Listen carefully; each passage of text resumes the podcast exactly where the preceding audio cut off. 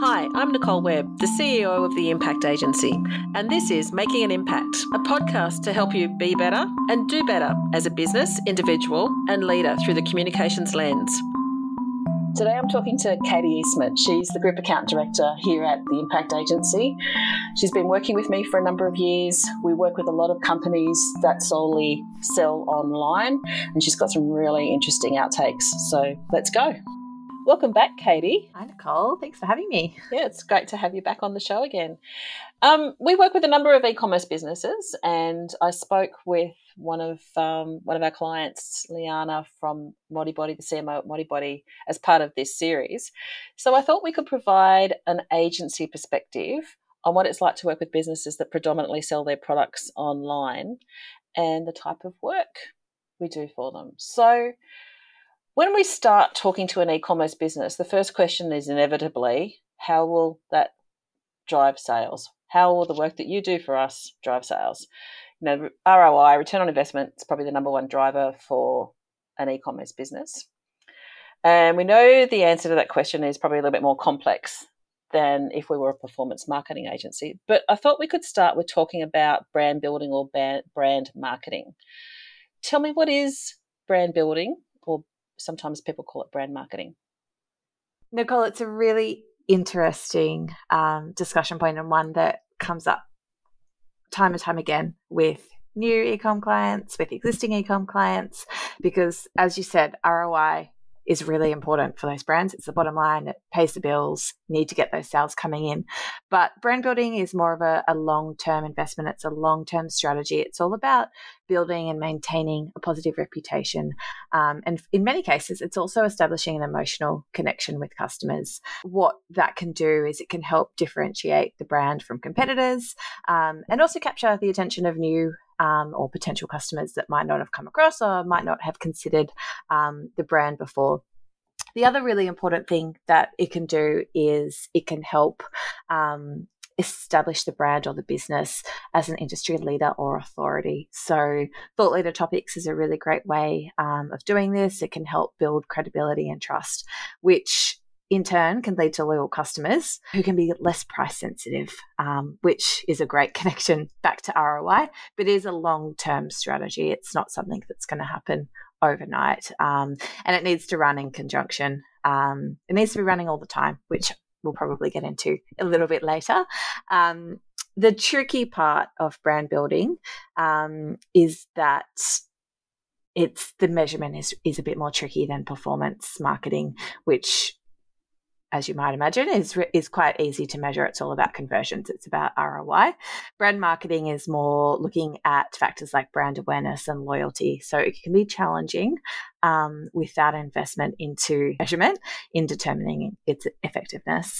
Sure, let's t- we'll talk about um, how you measure success in brand marketing a little bit later on.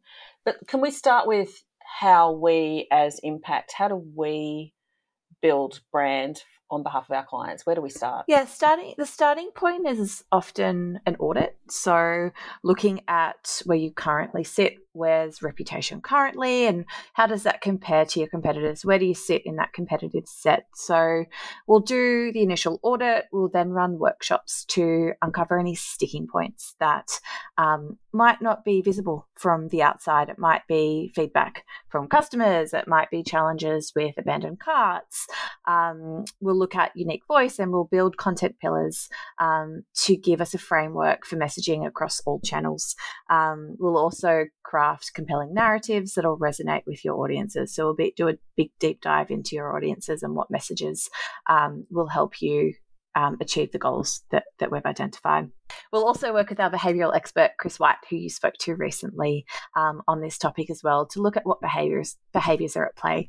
Um, for example, we might use the behavioural principle of loss aversion, um, where a brand offers a limited edition product to drive purchase intent um, of the new product or the core range.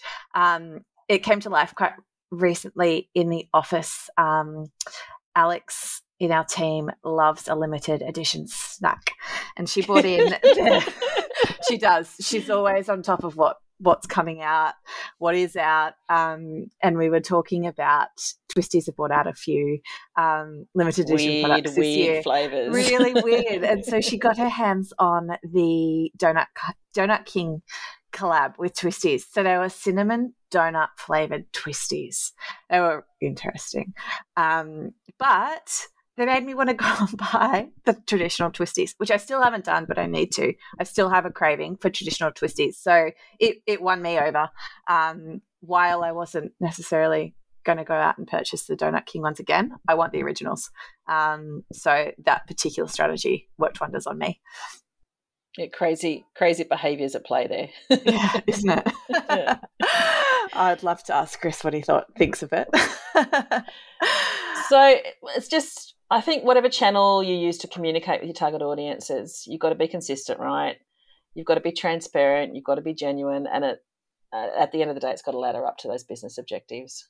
Yeah, absolutely. It's it's our job ultimately to help um, our clients shape perceptions, foster trust, and ultimately it's about creating loyal customers who then become brand advocates, and then you've got word of mouth that comes from there. Yeah. Can we talk a little bit more about this? What are some of the activities that e-commerce businesses should be doing? What strategies have you found to be most effective in building and maintaining a positive brand? Yeah, Nicole, that's a, a big question. I think it It's going to come back to the objectives for that particular brand, but there are a few um, different elements that most brands w- will need to look at. And the first is brand identity. So presenting a c- consistent brand identity is foundational. So it includes your visual elements from logos to colors um, to imagery. It's creating that recognizable, recognizable and memorable visual language that distinguishes you from competitors um, and fosters that brand recall. Um, the other big element of brand identity is consistent tone and messaging. So consistent um, narratives across um, all channels to create that distinctive brand personality and voice. Something that'll help um, all parts of the team and agencies is having a brand guidelines document that makes it easier um, to remain consistent. So um, from advertising to social, web content, media spokespeople, um, and customer interactions, both um, on social with the customer service team, any other touch points customers might have with the brand, that interaction needs to be consistent from a brand perspective. Um, it even includes influencer content, which um, is interesting. Which because, we've talked about before. Yeah, so if lot. anyone's listening, please listen to our other our other series on influencers. It's And it's interesting because it'll the content will be in the influencer's voice, but the briefing process with the influencer needs to make sure that the brand's presented in a consistent way so that customers have that consistent experience. Once you've got that that brand identity consistent, it can come to life in a really authoritative way through content and P R. So high quality owned content plays a, a significant role in brand marketing because it gives the business an opportunity to showcase their expertise, to um, further build that sense of authority. It also allows for storytelling um, and more opportunities to delve deeper into the brand story, values, and unique selling points, what makes the product different um, or the brand different to competitors. P R also holds immense value in brand marketing because it helps businesses build credibility through third parties. So it's through another testimonial or recommendation through a journalist. Um, it helps build brand visibility and shape public perceptions. It could be achieved through strategic media coverage, partnerships, and also influencer collaborations as well. So, Katie, how do you measure success in brand marketing? How do you know that you're doing a good job? There's lots of ways that you can measure, measure success. Um, it's all about measuring long-term awareness and consideration. So there's lots of different metrics that can be used and different ways um, that you can, can measure those. So the first is brand awareness, which looks at um, the level of brand recognition um, for a target audience. So it could be measured through brand awareness surveys, it could be brand recall and brand recognition tests. Um, another way, another metric is brand perception, which um, looks at attributes like quality, trustworthiness, innovation, um, or value. And it can be measured through brand perception surveys or by tracking sentiment analysis. Um, you could look at brand associations, um, which look at um, att- that characteristics that um, your customers or audiences attribute to the brand. So it could be things like reliability, affordability, or sustainability. Um, a few more include brand consideration, purchase intent, um, which um, looks at the likelihood of consumers who are intending to purchase from the brand in the future. Um, you could measure this through surveys or by looking at conversion rates. You could look at um, shopping cart abandonments um, or inbound customer inquiries.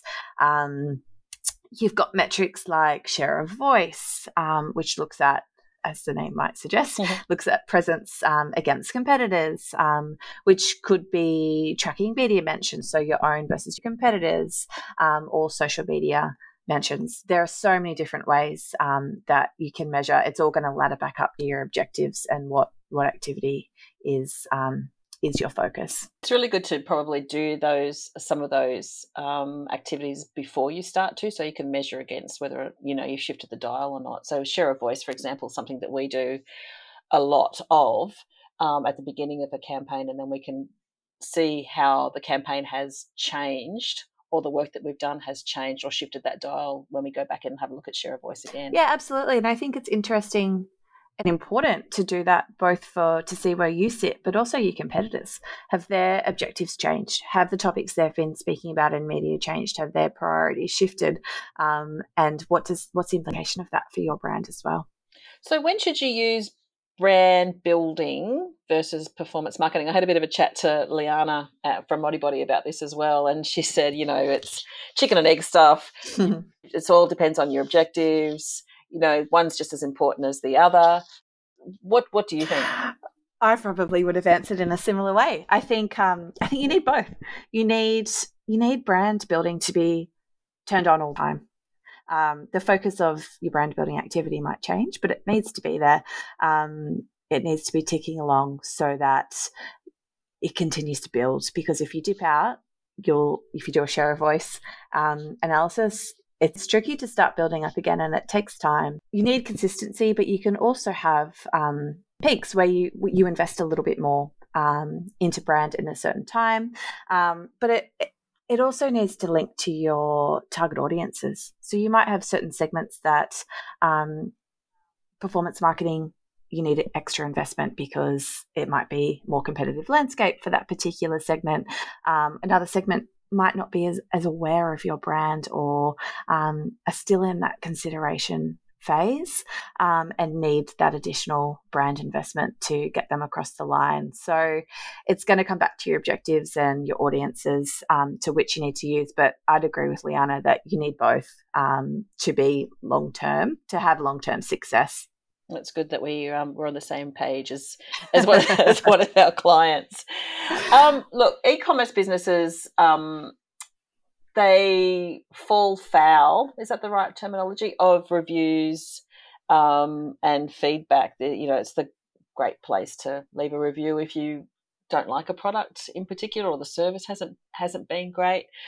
How can what we do uh, manage or leverage customer sentiments on behalf of the brand? Yeah, it's a it's a big one, and lots of customers will look to those reviews Um, in their research phase if they're considering a brand. So it is really important to have a, a good strategy um, to manage those. I think before I tackle the how to manage them, I'll just raise a point that feedback is really important, and taking on that feedback and learning from it, I think is is really essential for brands so that they can improve A, the product, or B, the customer experience. Um, That's a really so that- good point. You mitigate it for future, um, but you're always going to have people that are unhappy for some reason.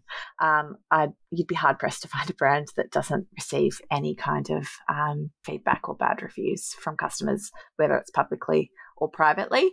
Um, and so, I think if, we, if I was talking to Chris, he'd probably say there's probably um, people are more likely to leave a negative Um, comment or feedback than a positive one. For sure. And yeah. I myself often, like, you'll go out, particularly to restaurants, because they they they live by reviews with tourism and people from out of town looking for recommendations. You'll go to a restaurant and at the time you're like, I need to leave a good review because I had a really great experience. But you forget because you forget yeah. about that good experience quickly. But if you had a bad experience, you're probably going to jump online and do it really quickly. And I think the same goes for e-com brands. You you that that good experience can fast disappear from memory.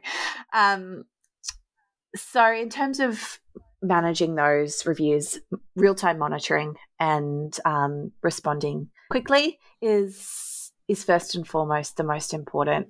Staying calm and professional um, is really important. Avoid getting defensive or emotional. Make sure you acknowledge the issue, and wherever possible, take that conversation offline, but have have um have a record of coming to a solution or looking to work to a solution for that customer, so that if somebody does come online and sees that that negative review or feedback, um, they can see that you've taken that on board and that you're looking to to deal with it and come to a solution for that customer, because that can also turn into a positive um, touch point for a potential customer if they can see that the brand is working to to solve that problem.